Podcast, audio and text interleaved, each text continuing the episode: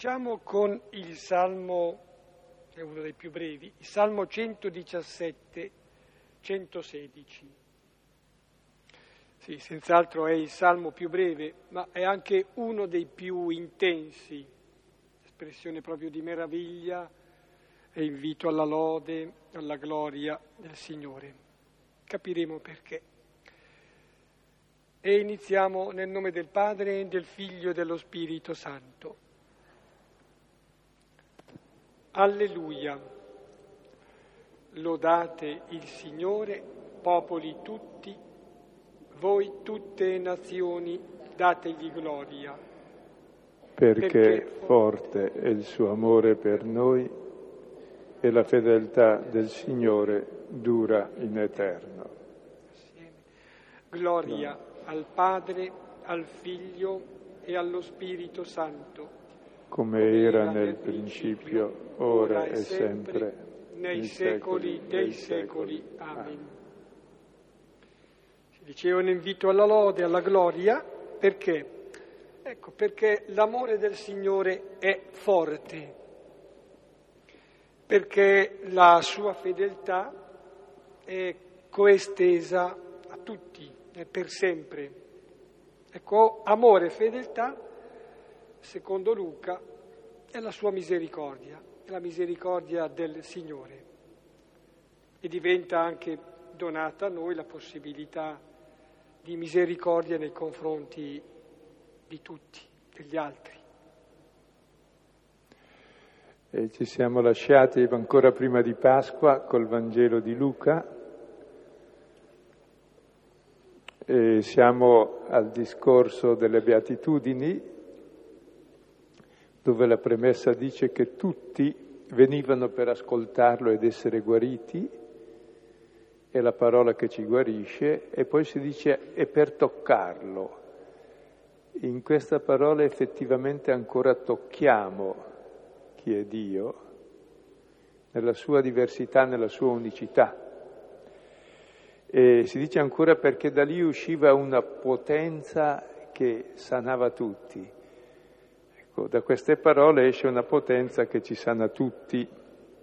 E quel che abbiamo visto finora è le beatitudini che dicono i criteri del regno di Dio, cioè il manifesto del regno di Dio, e ci presentano l'uomo pienamente realizzato, dove l'uomo realizzato non è quello che ha la mano su tutte le cose, è quello che può avere i piedi sulla testa di tutti, non è quello che ha Dio in tasca, ma l'uomo pienamente realizzato è quello che sa donare, che sa amare, è quello che è umano, cioè umile, è quello che non ha Dio in tasca, ma se tutto va bene lo cerca. E la cosa più sorprendente eh, di questo discorso delle beatitudini è che ci dà i criteri nuovi di azione. E spiego, perché l'uomo, l'abbiamo detto infinite volte, eh, ma è utile ripeterlo, non è programmato dall'istinto, ma è desiderio. E il desiderio per sé non ha oggetto, l'oggetto lo determini da quel che vogliono anche gli altri.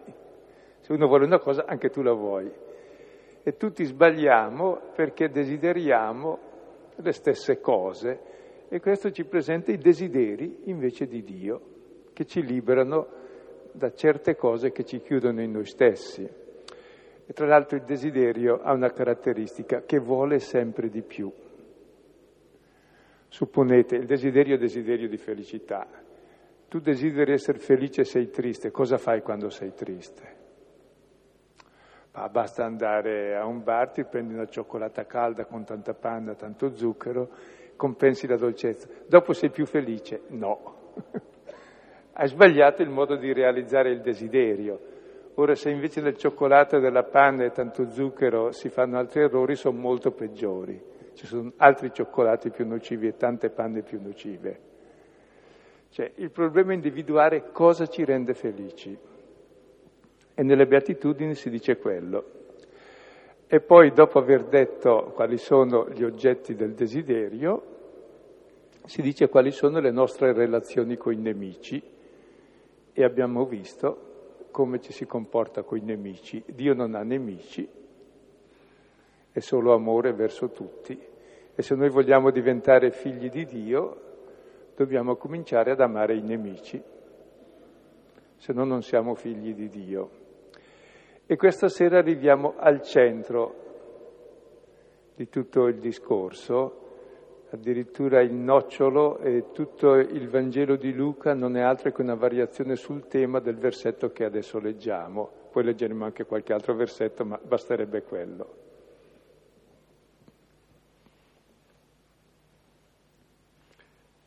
Ecco, il titolo è allora Diventate misericordiosi, che è il versetto del capitolo sesto di Luca 36, 42.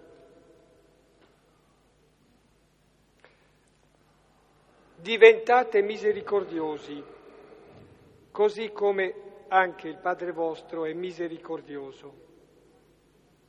E non giudicate, non sarete giudicati, e non condannate, e non sarete affatto condannati. Assolvete e sarete assolti. Date e sarà dato a voi una misura bella pigiata, scossa, straboccante daranno verso il vostro grembo, perché con la misura con la quale misurate sarà rimisurato a voi. Ora disse loro anche una parabola. Può forse un cieco guidare un cieco? Forse non cadranno entrambi in una fossa?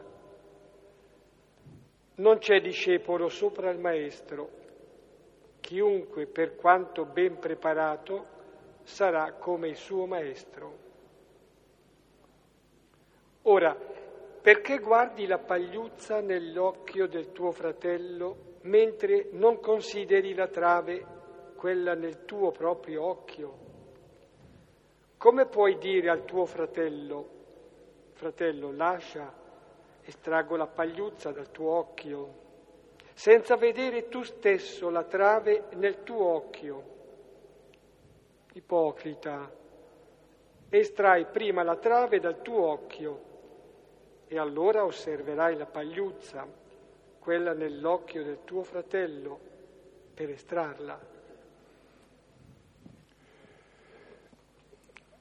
Ecco, dicevamo il primo versetto, il versetto 36, è il centro di tutto il Vangelo di Luca e tutto il Vangelo è una variazione sul tema di questo versetto. Diceva Dante che Luca è lo scriba mansuetudinis Christi, è lo scrivano della, miseri- della mansuetudine di Cristo. Tutto il Vangelo è commento di questo, proprio una variazione sul tema all'infinito. E poi seguono quattro imperativi, che sono i quattro imperativi di come ci si comporta all'interno della comunità di quella comunità che è la famiglia e che è la comunità delle persone con le quali viviamo. Poi invece il seguito del testo, come quello che vedremo anche la volta prossima, è per dire guarda che non c'è altra strada di questa. Se credi di essere molto illuminato, che ci sono strade molto più interessanti di questa, sei un cieco. E allora cominciamo dal primo versetto, sul quale ci potremmo restare qualche giorno, in attesa di impegnarci poi la vita. Esatto, intera. e di godere l'eternità su questo. Diventate misericordiosi, così come anche il Padre vostro è misericordioso. Ecco, per capire l'importanza di questo versetto, dovete tenere presente che rifà il verso, questo versetto, al codice fondamentale della legge, ripetuto nel Levitico e altrove, che dice siate santi perché io sono santo. È il principio della legge, dobbiamo essere come Dio. E Dio cos'è? Santo. Cosa vuol dire santo? E santo è un attributo che non ha analogia, vuol dire che è diverso. Solo Lui è santo. Tu pensa com'è? No, ecco è altro. Vuol dire separato, inviolabile, irraggiungibile. Sta là. Noi dobbiamo diventare come Lui, ma com'è Lui? È santo. E lui, il desiderio profondo dell'uomo è diventare come Dio. Cosa ha fatto Adamo? Voleva diventare come Dio. Ma anche in tutti i miti, cosa fa Prometeo? Va a rubare il fuoco, il divino. Cosa fanno i titani? Danno la scalata al cielo. Anche cosa fa l'ateo? E calma Dio. Dio sono io. in fondo il desiderio profondo dell'uomo, il suo marchio indelebile è essere come Dio, cioè desiderio e apertura all'infinito. Il problema è sapere com'è Dio, perché Dio è altro, è diverso. E Luca ci spiega com'è altro. Luca, eh, scusate, Matteo nel passo parallelo dice siate perfetti. Dio è altro perché è perfetto, noi manchiamo sempre di qualcosa, lui è perfetto, è compiuto. Qui ci si spiega in cosa consiste l'alterità di Dio e la compiutezza di Dio. Consiste nel fatto non che lui è misericordioso, ma che lui è misericordia. Dio è altro, è impensabile, è diverso da tutti perché è tutto e solo misericordia. Esisteva già l'attributo misericordioso anche nella Bibbia applicato a Dio molto, molte volte. Anche nel Corano si dice che Dio è misericordioso, ma tutti dicono che Dio è misericordioso, però è anche giudice, però è anche giusto. E poi è tante altre cose, tutti gli altri attributi. Ecco, tutti gli altri sono attributi di Dio e l'attributo, sai, dice qualcosa, ma in modo analogico, per cui non si capisce cosa voglia dire, perché c'è anche l'attributo subito contrario. Invece la misericordia è la sua santità. Dio è Dio perché è misericordia. E per dire misericordioso usa una parola oiktirmon, che viene fuori soltanto come aggettivo due volte. Qui è in Giacomo 5,11, dove si dice che Dio è pluriviscerale e oiktirmon e misericordioso. La parola misericordia, e oiktirmon, traduce la parola ebraica rachamin, che vuol dire utero materno. Quindi l'essenza di Dio Padre è che è madre, è utero. Diventate uterini come uterino il Padre vostro celeste.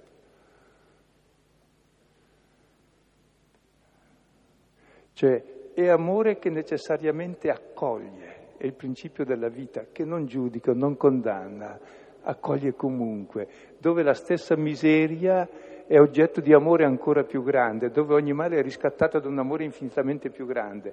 Addirittura proprio nel male si rivela la gratuità e l'amore assoluto. Non è che la mamma butta via il figlio perché sta male o fa male, lo ama di più. E così si capisce cos'è l'amore. Così Dio lo si capisce proprio da questo aspetto. E lo si capisce proprio anche nella miseria, nel male che c'è. Quindi non si suppone di essere perfetti per diventare come Dio, perché la perfezione di Dio è essere misericordioso, l'alterità di Dio, essere uterino. Anche in 2 Corinzi 1.3 si parla del padre pluriuterino. E dalle molte misericordie, ma vuol dire... No, volevo dire che questo ci porta a intravedere e però anche a sperimentare che Dio è grembo generante, perché dà vita, però è anche accogliente, perché eh, nella vita, ecco, l'esperienza umana eh, si confronta e soffre anche eh, dell'errore, del peccato, della morte. Ecco, Dio è non solo generante ma anche proprio accogliente per cui rigenera. La misericordia è anche questo. pensavo a questo grande mistero di un Dio che è così, noi lo pensiamo sempre diverso, Dio Padre, onnipotente, creatore, padrone di tutto, del cielo e della terra. Sì. Dio è altro. Dio Padre, la sua essenza è essere madre. Perché quando parliamo di Dio, parliamo per modo di dire, sì, padre. Sì, è padre in quanto madre. La sua paternità, l'essere il principio proprio che regge il mondo, e quindi il principio anche che lo giudica perché eh, va retto con giudizio, con criterio, con saggezza, con libertà. Ecco, il principio di tutto questo è il suo essere uterino, cioè amore assolutamente accogliente, che è il principio di ogni libertà, di ogni vita, di ogni alterità. E si dice non siate, come tradotto, ma diventate, perché tra l'essere e il non essere c'è il divenire. Diventiamo giorno dopo giorno.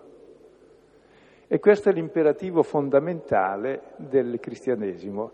Diventate ciò che siete, siamo figli di Dio, quindi uguali a Lui. E Dio chi è? È così, è materno.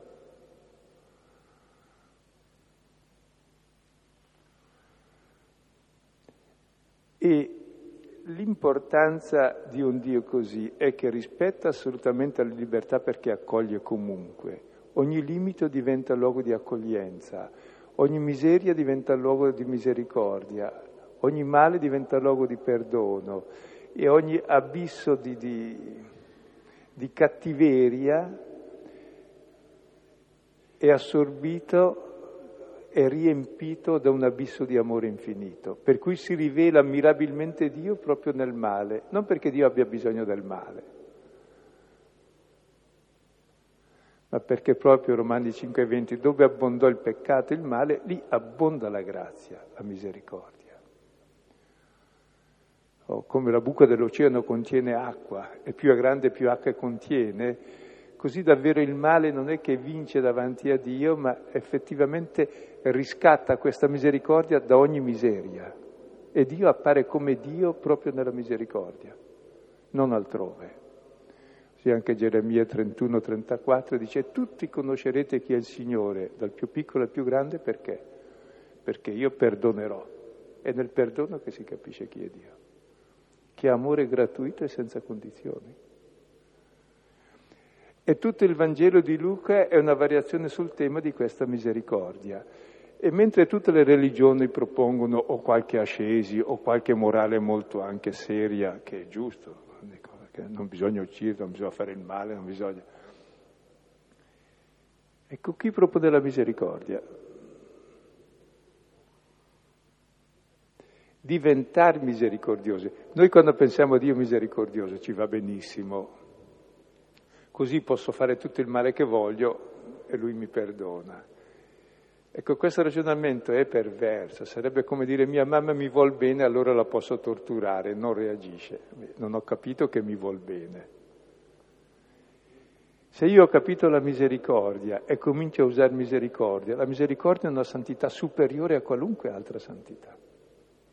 Accettare l'altro come altro, nel suo limite, nel suo male, nella sua miseria è più alto di qualunque atto eroico.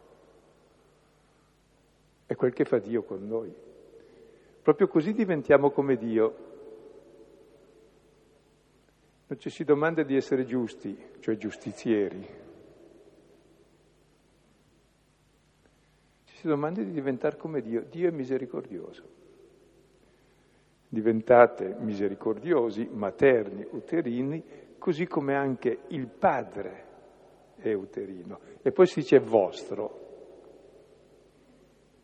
È Gesù che parla, il Padre mio, il suo Padre diventa nostro e si sottolinea vostro perché siete insieme. Nella misura in cui state insieme è Padre. Se tu neghi la fraternità con l'altro non è Padre. Può essere solo vostro cioè di chi accetta la fraternità, altrimenti neghi il Padre. Ora dicevo, qui ci potremmo stare all'infinito in questa contemplazione e tutto il Vangelo di Luca non è altro che una variazione sul tema, su questo tema della misericordia. Ed è la chiave di lettura di tutta la Bibbia. Lo troviamo già in Giona che è così, poi quando uno lo capisce allora rilegge tutta la Bibbia dalla creazione e capisce chiaro che è tutto così. Se dimentichiamo questo, riduciamo il cristianesimo a una religione. Ora, di religioni sono tutte positive, sapete, le religioni, ma anche tutte negative.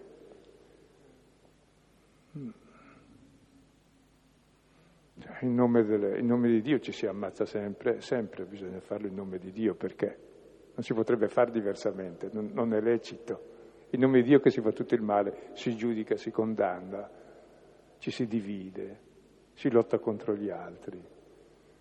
Questo è un abominio per sé. E capire la misericordia di Dio è la massima purificazione che ci possa essere e alla quale non si arriva con nessuna ascesi.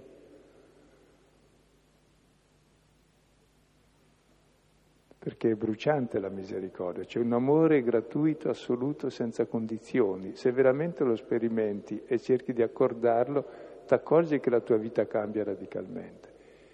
Però calma, cambia radicalmente diventate, cioè giorno dopo giorno. L'esistenza ci è data per questo.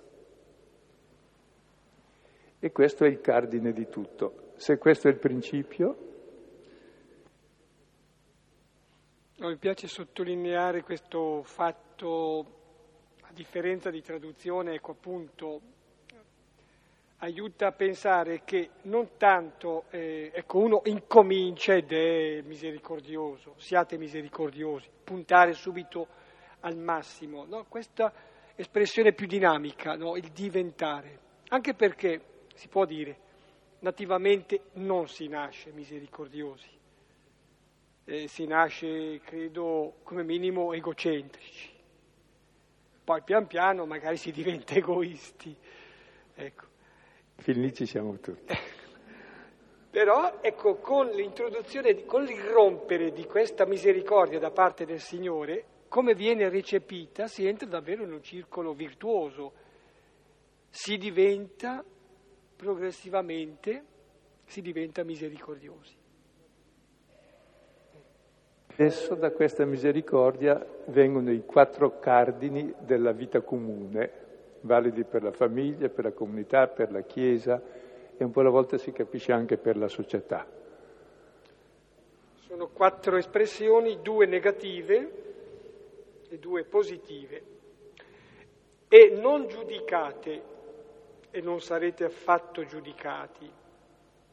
E non condannate e non sarete affatto condannati. Assolvete e sarete assolti.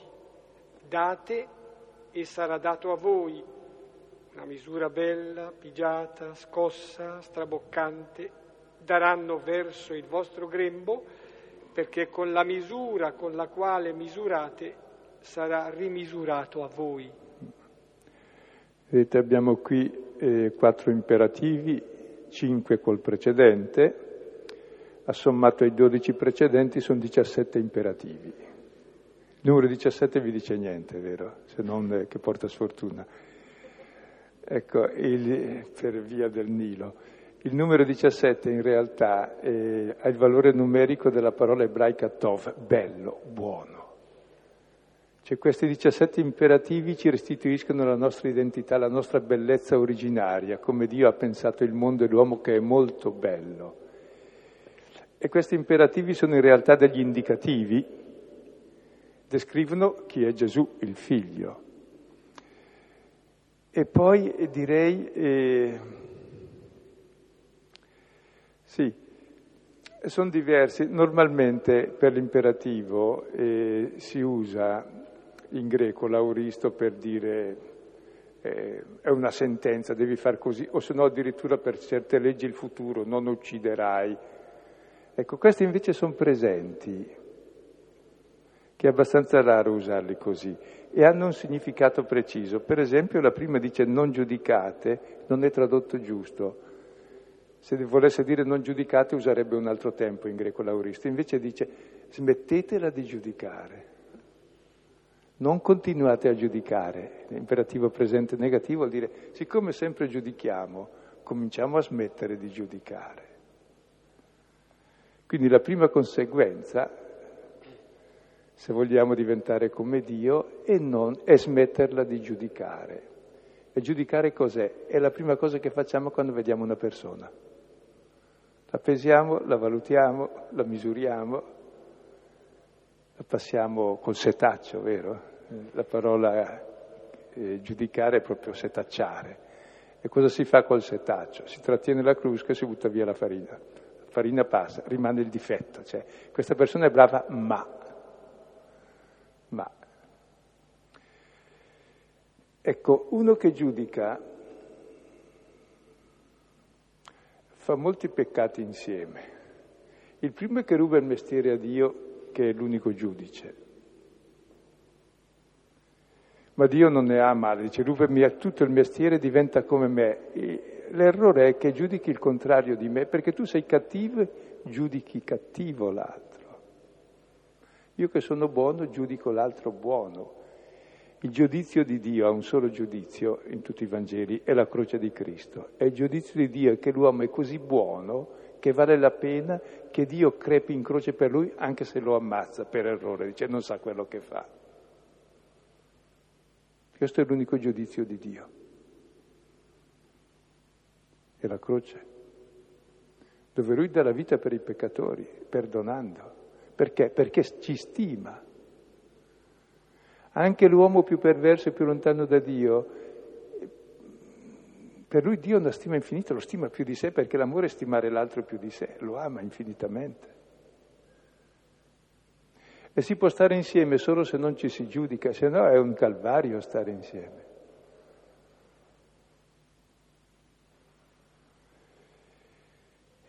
E non sarete giudicati, che vuol dire che se giudico sono giudicato. Non da Dio, da me, dal mio giudizio. In fondo il giudizio esprime esattamente quel che ho nel cuore. A me colpisce sempre il giudizio che danno le mamme sui figli, magari che sono in prigione, che ne hanno fatte di grosse. Dice, mio figlio è buono, e hanno ragione, dice così anche Dio. Questo giudizio fa buono, coglie la verità della persona. È come si stroncano i figli col giudizio, dicendo sei cattivo, basta, l'hai ucciso. E dirò di più, può sembrare paradossale, ma è vero che se io giudico uno come cattivo perché uccide un altro, il mio giudizio su di lui è peggiore dell'uccisione perché magari l'ha ucciso per incidente, gli è saltata la testa. Il mio giudizio a freddo vuol dire che condanno Dio che lo ama come figlio e non lo giudica. Per dire quanto è, quanto è grave il giudizio. Ed è ciò che facciamo sempre, per cui la prima cosa è smettetela di giudicare. L'altro è tuo fratello. E tra l'altro giudico nell'altro quel che mi dà fastidio, cioè quel che mi fa da specchio in fondo. Perché uno giudica col suo occhio. Dio che ha l'occhio buono, l'uomo lo vede molto bello, beato lui, e ha ragione lui. Noi che abbiamo l'occhio cattivo vediamo il male, chiaro. Tra l'altro pensiamo sempre a Dio come giudice. Sì, sì, Dio è giudice, esattamente al contrario di noi. Il giudizio di Dio è il dono dello Spirito, che è l'avvocato difensore, il consolatore. E questo cambia totalmente i rapporti tra di noi. Pensate che è orribile vivere di giudizio nei rapporti. Se sbaglio mi fa fuori.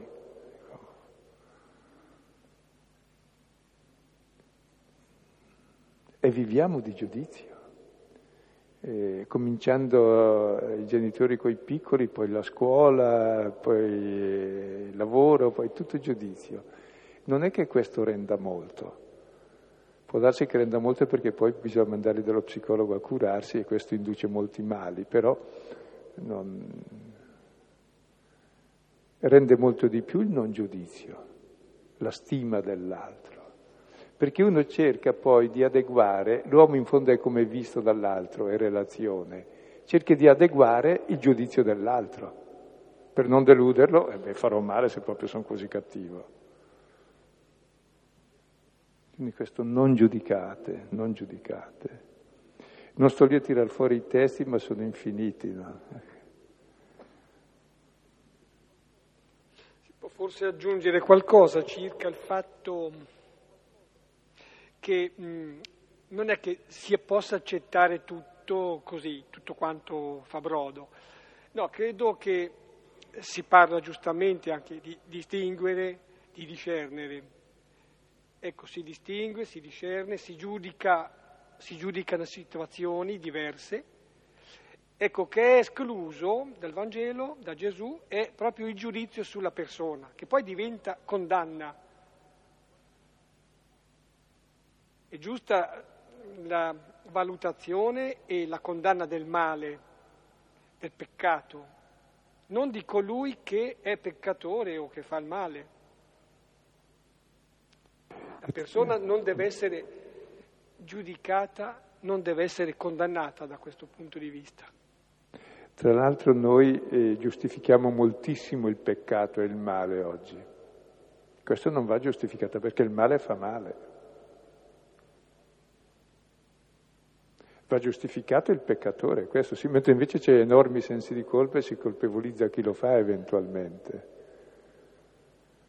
Quindi giudizio sul male sì, perché ci fa male, ma non su chi fa il male, perché chi fa il male è la prima vittima del male, ha bisogno di essere capito, accolto, curato.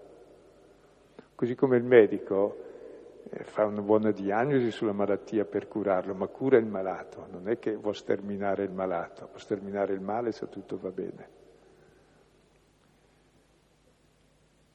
Ecco, e vedete come crollano tutte le nostre immagini di Dio, se questo Dio è l'essenza del padre, essere madre, l'uterinità di Dio, allora la prima cosa è non giudicare, la vera perfezione è non giudicare l'altro. Il male sì lo giudico, per non farlo io.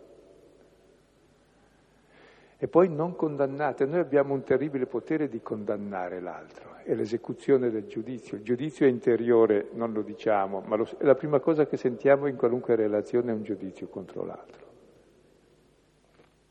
Quindi per questo Gesù dice smettetela di far così, almeno ogni tanto. Accorgetevi che non è giusto, che non è bene. E poi smettetela di condannare le persone.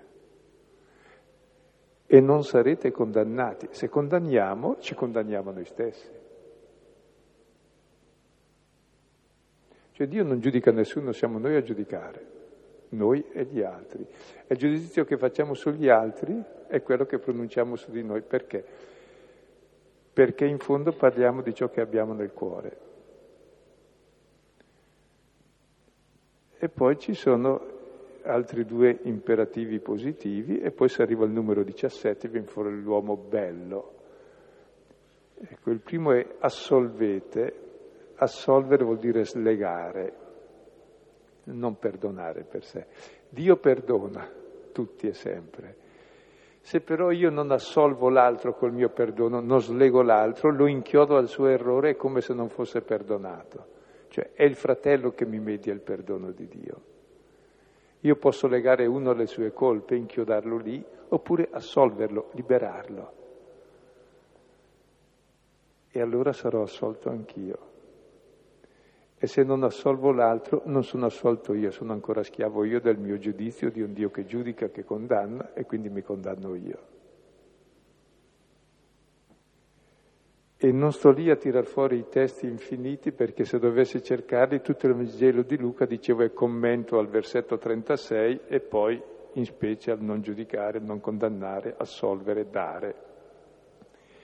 La parola dare vi richiamerà qualcosa. Forse sul sciogliere si può mm, recuperare una citazione che è di Paolo, Efesini 4:32, dove dice eh, graziatevi poiché siamo stati graziati da Dio in Cristo, che è proprio alla radice della grazia, la caris. Ecco, quindi è anche proprio una consonanza Paolo e Luca. Date, allora. Questo date non ha oggetto e troviamo nel Vangelo l'oggetto del dare è il pane, prese il pane, spezzò, lo diede, è il corpo dato per voi. Cioè dare è l'espressione di Dio che è dono e non si dice l'oggetto perché tutto è da dare. E nella misura in cui do, ricevo. Che cosa ricevo? Ricevo la mia identità, una misura bella, pigiata, scossa, straboccante nel mio grembo, ancora un termine materno. Cioè ricevo la mia identità di figlio di Dio che è materno, nella misura in cui do. Perché con la misura con la quale misurate sarà rimisurato a voi. Ecco, avrei voluto fermarmi molto di più su questi versetti, ma andiamo pure avanti e tornateci su perché sono i quattro cardini dello stare insieme. E si ritorna nell'ultimo versetto nel, al tema del diventare come Dio. Nella misura in cui date, cosa, ri, cosa vi capita? Che riceverete. Una misura bella, scossa, stravoccante. Di che cosa? Boh riceverete nel vostro grembo che cosa? Tutto, la vostra identità di figli uguale al Padre. Ecco, ed è cosciente l'Evangelista Luca che con questa proposta di Gesù sconclusiona un po' tutte le persone brave e religiose perché se siamo giusti bisogna condannare i cattivi, giustamente, mica assolverli, quando andiamo invece a confessarci ci assolvono dai peccati, se ci sono, se non ci sono non ti possono assolvere. Bisogna giudicare chi fa il male e condannare e qui fa una proposta diversa, che riscatta dal male. E allora eh, la sensazione che si dice sì, va bene, queste regole vanno bene per i peccatori, perché hanno bisogno, poverini peccatori, di essere perdonati e noi li perdoniamo. Ma noi che siamo più bravi, che siamo più illuminati, che tanti anni ci diamo alla parola, all'ascesi, alle belle virtù, certamente noi abbiamo una visione superiore delle cose, una giustizia, siamo un po' più bravi noi, non abbiamo bisogno di essere perdonati. E quindi c'è un'altra via che conoscono solo pochi maestri, che sono quelli illuminati, l'altra è la via volgare per tutte queste bestie, insomma, che conosciamo, questi uomini volgari, peccatori, ladri, adulteri, assassini, tutti quelli che vedete in giro, di cui parla la stampa, è per loro, ma per noi perfetti c'è un'altra via. E allora Gesù racconta una parabola per chi è così. Rischio subdolo, più subdolo ancora, di chi si ritiene illuminato. Può forse un cieco guidare un cieco? Forse non cadranno entrambi in una fossa? Ecco, i, Magari commentiamo tutto di fila così l'avete sott'occhio. Chi crede di essere illuminato, chi ritiene che ci sia una via superiore alla misericordia è un cieco. Ora cieco non vuol dire non vedente, che normalmente è veggente il non vedente. Vuol dire che non sa da dove viene e dove va, non conosce né sé né Dio né gli altri. Perché Dio è misericordia perché noi siamo come tutti gli altri, solo le persone un po' anormali si considerano diverse dagli altri, il segno della normalità è che si considera come gli altri. Quindi è cieco e se vuole tentare vie superiori è semplicemente un cieco che guida altri ciechi che cercano ancora vie superiori alla misericordia e cosa accade? Nella fossa, nella morte perché la via della vita è la maternità di Dio. E poi continuo, non c'è discepolo sopra il maestro, cioè qualcuno ritiene di fare qualcosa di più bello di quel che ho fatto io che sono maestro e Gesù era chiamato amico dei pubblicani, delle prostitute, mangione e beone, dice, voi vorreste essere più bravi di me? O guarda, vi basta essere come me se tutto va bene. Quindi non siate presuntuosi, che poi è segno di stupidità. E poi continua il 41-42, vale la pena di essere letto perché è fondamentale. Ora, perché guardi la pagliuzza nell'occhio del tuo fratello mentre non consideri la trave, quella nel tuo proprio occhio? Come puoi dire al tuo fratello, fratello, lascia, estraggo la pagliuzza dal tuo occhio senza vedere tu stesso la trave nel tuo occhio. ipocrita. Estrai prima la trave dal tuo occhio e allora osserverai la pagliuzza, quella nell'occhio del tuo fratello, per estrarla. Ecco, allora ci si dice chi sono i cattivi maestri, sono quelli ciechi alla misericordia, sono quelli pretensiosi, noi siamo più bravi, e poi sono giudici spietati con gli altri, ma benevoli con se stesso. Vanno lì a guardare tutte le pagliuzze negli occhi degli altri, è lo zelo di donna Prassede. Non si accorgono di avere una trave nell'occhio. E avete mai provato a immaginare un uomo con una trave nell'occhio, oltre Polifemo? Provate a mettervi una trave nell'occhio, siete morti. Cioè chi giudica è morto. Uno che sta lì a rifare le bucce all'altro, a guardare tutte le pagliuzze negli occhi altrui, è morto. Non è figlio di Dio, non è fratello di nessuno, ha perso la sua identità. Come può vivere uno con la trave nell'occhio? È la vera morte spirituale.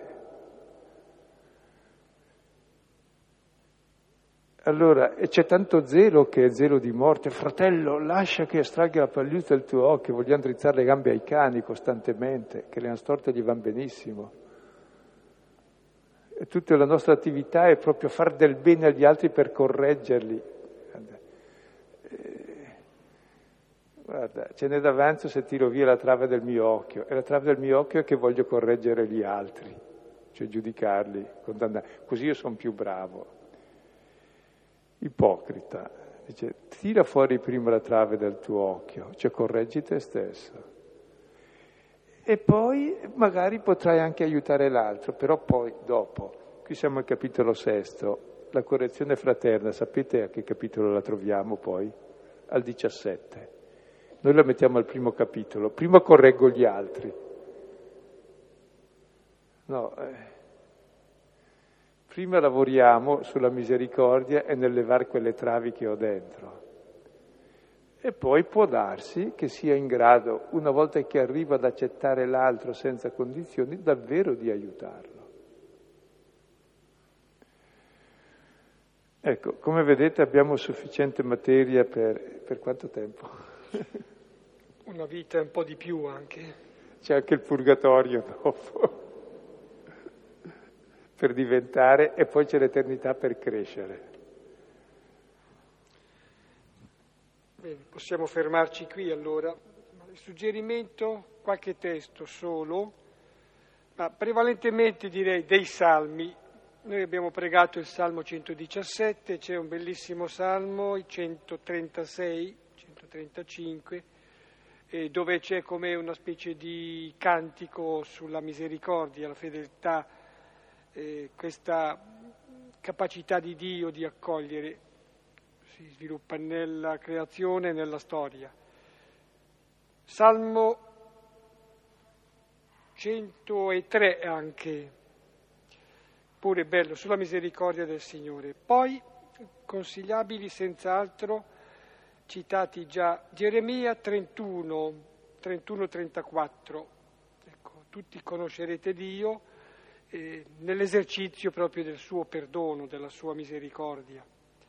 Così anche il profeta Osea, al capitolo undicesimo, parla della bontà e della misericordia, che ecco, queste sono le cose gradite al Signore, non sacrifici o altro. Il libro di Giona anche è stato citato. Poi se si vuole, ecco, si possono andare a vedere i capitoli di Luca al diciassettesimo, di Matteo al diciottesimo, su quella che è la correzione fraterna, che pure è un esercizio di misericordia, però appunto in un contesto di accettazione, di benevolenza nei confronti del prossimo. Ci fermiamo qui. Del giudizio, del giudicare. Eh, mi è piaciuta eh, quando lei ha detto non misurare l'altro, no? non prendergli le misure. È come se noi gli, gli facessimo le misure eh, della cassa da morto, no? per, per, dirla un po' macra, però, però per me rende. No? eh, però io diciamo, considero anche l'uomo eh, sì una, una, bella pagina, eh, fatta anche di righe.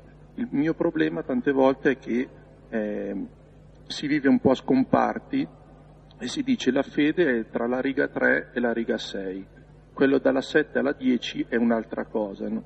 Invece penso che la persona è un tutt'uno, quindi il problema del giudizio sulla realtà, del giudicare le cose o del, dare, o del dire che questa cosa è male, eh, fa parte della mia esperienza, cioè la mia fede mi deve aiutare in questo. Quindi quando ci sono degli accadimenti, anche di politica, anche di eh, mala sanità, eh, t- tanti problemi che, che sappiamo che ci sono, come la mia fede entra in relazione a questo? Credo è importante sempre stare al testo che si fa e non cercare di non capirlo confondendolo con altri problemi. Per esempio, questo testo parla delle persone. Le persone non vanno mai giudicate perché sono figli di Dio. Non parla invece del giudizio della situazione, che va giudicata benissimo la situazione. Per esempio, è conforme la situazione che viviamo alla misericordia. Se contro la giustizia non è neanche secondo la misericordia, per esempio.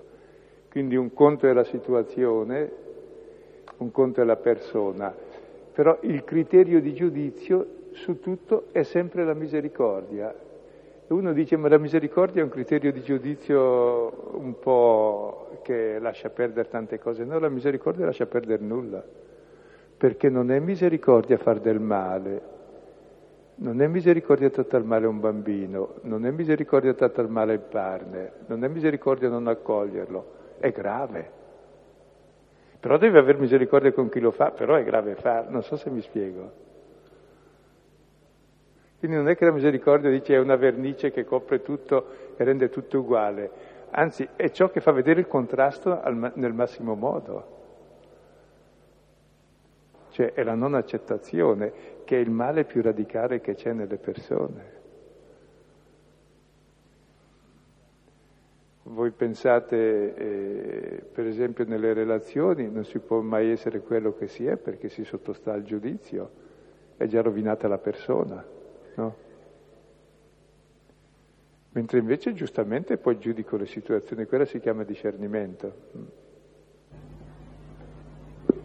Come, come si può conciliare questo, eh, queste parole? No? Non giudicate, non sarete giudicati, non condannate e non sarete condannati con, non so, l'educazione.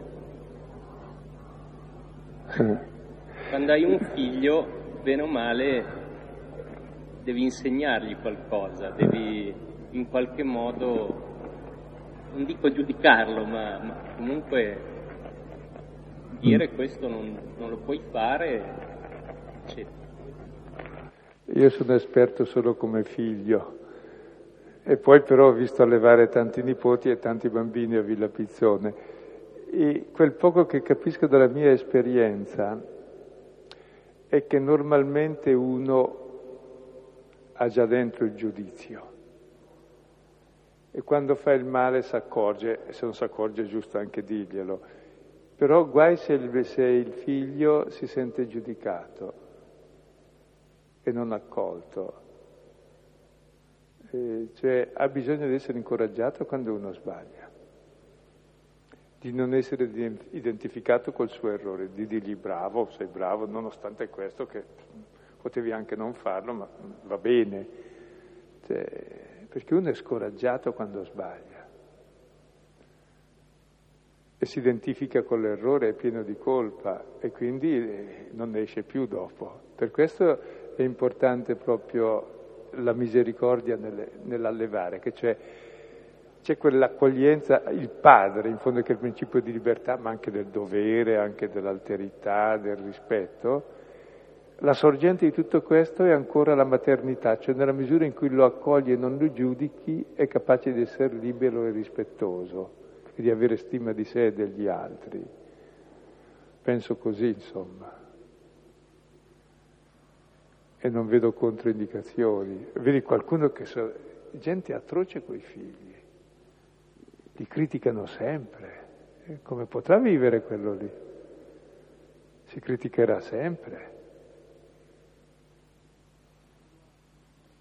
Ma credo anche che mh, l'educazione può rientrare nel capitolo della correzione fraterna, che si accennava già, poi lo si vedrà.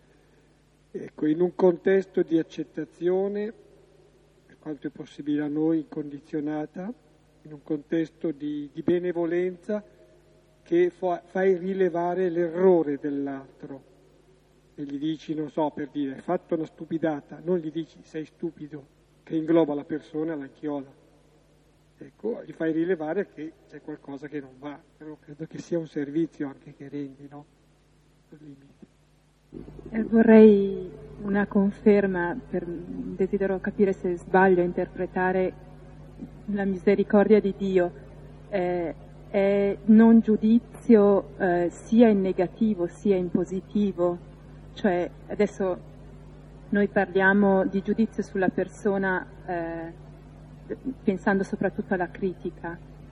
Eh, io colgo come vincolante anche eh, l'elogio, non dico del singolo atto, ma sulla persona.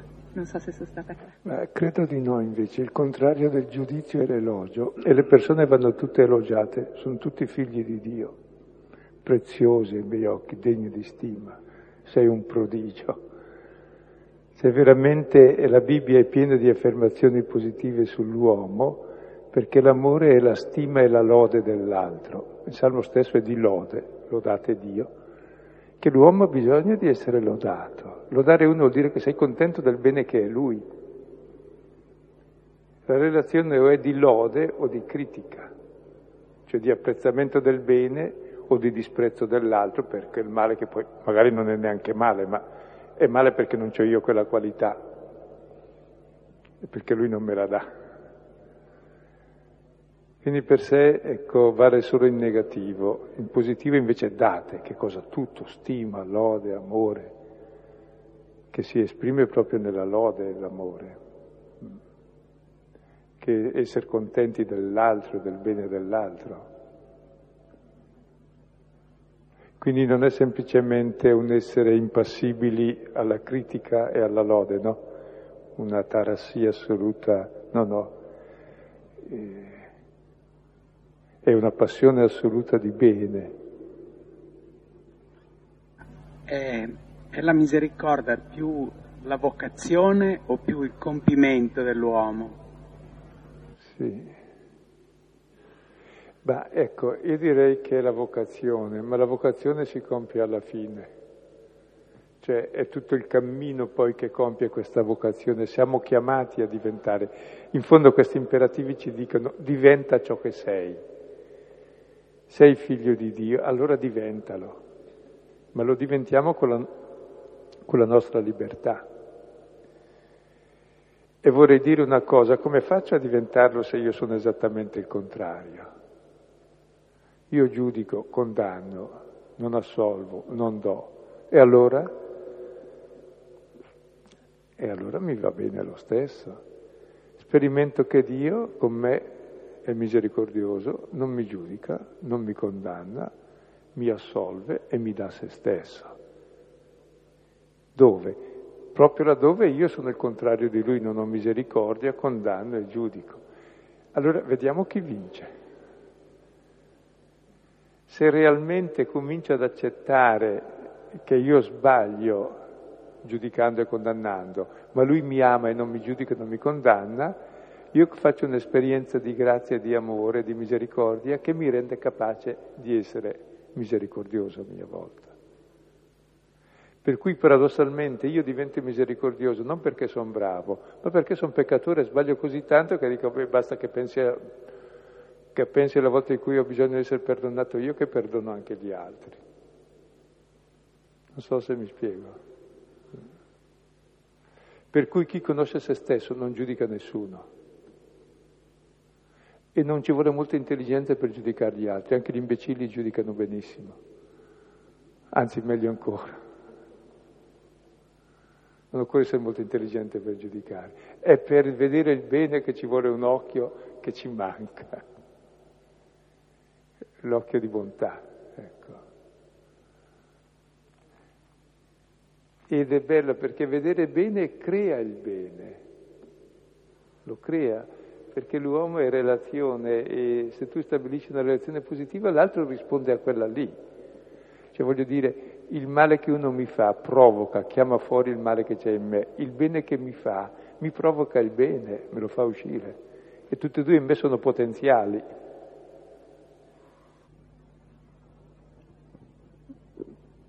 Ah, dico ad alta voce un'espressione che avevo annotato e che mi pare è un verbo strano, comunque si può tenere a mente. Cioè, noi non nasciamo misericordiosi, però ecco, il contatto con la parola, un'esperienza non solo religiosa ma di fede profonda, eh, proseguita nel tempo, quotidianamente, ci consente di essere imbibiti, ecco l'espressione strana questa qui, cioè praticamente restiamo, eh, poco alla volta assorbiamo questa misericordia del Signore, no? ci imbeviamo e per cui dopo la si può anche trasmettere, dopo non è in termini di tempo, ma si comincia nella misura in cui la si sperimenta come dono, la si offre poi a nostra volta come dono. Quindi lasciamoci imbibire. Vabbè. Senta, io volevo cogliere l'occasione per eh, esporre una situazione personale in cui il giudizio tu mi fai sempre domande cattive, vai avanti, è, è un giudizio. È molto cattivo forse. In, in, semplicemente pochi mesi fa c'è stato un mio amico di università che ha dichiarato come una, come una sorta di liberazione la sua omosessualità. Eravamo in gruppo, un bel po' di persone, e, e c'è stata un'accesa discussione naturalmente, no? Pro contro, era, era un, solo contro tutti. Allora si è creato il paradosso per cui, cioè, se uno non, non, diceva nulla, nel senso si mostrava comprensivo, sembrava approvare la scelta e ciò che faceva. Se invece si mostrava con un tono, diciamo, non quasi accusatorio, nel senso, eh, si faceva, passava per l'inquisitore, nel senso, quindi entrambi i comportamenti eh, cioè, erano, sembravano er-, errati entrambi, non lo so. Cioè, alla fin fine penso che conosciamo tutti il catechismo della Chiesa Cattolica, nel senso che il peccato impuro contro natura è, è uno dei peccati che grida vendetta al cospetto di Dio, sta scritto nel catechismo, oppure senza dimenticare tutte le parole di San Paolo. Cioè, allora, eh, cioè, mi, mi, in quella situazione mi sono trovato in torto in entrambi gli atteggiamenti che, ave, che, avrei acquisito nei confronti di quella persona. E, sì. e, e ancora oggi cioè, mi, cioè, mm. rimango ancora, cioè, qual è il comportamento, il giudizio? Ecco, il comportamento è quello di non giudicare, chiaro. E se uno giudica eh, sbaglia, basta. Sì, però San Paolo dice che giudica il fatto, non le persone. Cioè, voglio dire, le cose fondamentali noi non le abbiamo scelte. Io non mi sono scelto, sono nato così, ma hanno fatto così gli altri. Quindi guai a imputare a uno, ha bisogno di essere accettata la persona com'è. Poi potrei fare un discorso, se l'accetti, di un cammino, quello possibile a lei. Ma se, se, se tu vai, vai, per catalogo addossando alla persona la responsabilità, io mica sono responsabile di essere nato, ma mi sono mondo gli altri, non c'ero, mica mi hanno chiesto. L'educazione che mi hanno data, me l'hanno data gli altri, mica sono colpevole io. L'amore me l'hanno dato gli altri, giusto o sbagliato. Cioè, se uno capisce queste cose, allora capisce tante cose, capisce che la persona è oggetto non di giudizio, ma di comprensione e di amore. Sì. Tutti i catechismi hanno senso se rispettano il senso del Vangelo, se no sono tutti fasulli.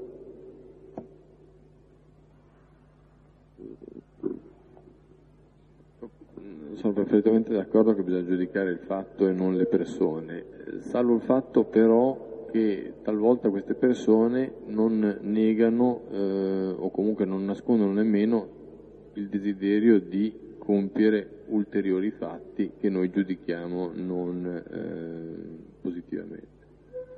In questo caso è chiaro che il giudizio del fatto eh, si distingue difficilmente dalla persona che eh, lo pone in essere.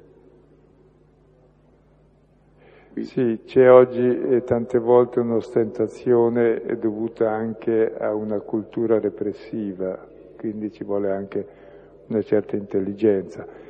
E la prova che è repressiva è l'opposizione che gli altri gli pongono e allora c'è appositamente quella reazione, ma per sé non, non è quella la reazione da avere. Pensavo a questo, cioè eh, che ovviamente eh, è abbastanza spontaneo giudicare, è inevitabile giudicare, solo che io, eh, come dire, di, di questo impulso finché non lo controllo non rispondo. Poi se, se, proseguo avrò dei problemi, ma fin lì, cioè, perché veramente il, il punto, come dicevi, è un punto molto importante. Questo giudicare aggroviglia tutta la vita al punto che ci siamo ridotti a non sentire più neanche il bisogno di essere compresi e di essere perdonati. Nel lavoro adesso si parla di mobbing, cioè questa è una conseguenza del giudizio eh, che diamo sempre su, sulle cose, il rilevare l'errore, è una cosa è una cosa inspiegabile, ma, ma, comunque insomma aggroviglia tutta la vita. A, a, questo punto io osservo che non si ha più bisogno di perdono, perché si è rimosso, perché la causa di tutto è il giudizio, insomma. Io racconto una storiella brevissima su questa, che ho già detto una volta, che c'era uno che era militare, aveva la fidanzata maestra, lui scriveva le lettere a questa fidanzata, lei gliele rimandava corrette come è finita la storia? È giusto correggere, no? Forse però c'era sotto qualcos'altro di più importante. Allora accanto ai testi che ho consigliato si può portare via questa storia e meditarla. Eh. Preghiamo assieme, chiedendo di essere introdotti nella bontà e nella misericordia accogliente del Signore. Padre nostro che sei nei cieli, sia santificato il tuo nome, venga il tuo regno, sia fatta la tua volontà, come in cielo, così in terra. Dacci oggi il nostro pane quotidiano e rimetti a noi i nostri debiti come noi li rimettiamo ai nostri debitori, e non ci indurre in tentazione, ma liberaci dal male. Nel nome del Padre, del Figlio e dello Spirito Santo. Amen. Buonanotte, arrivederci. Mm.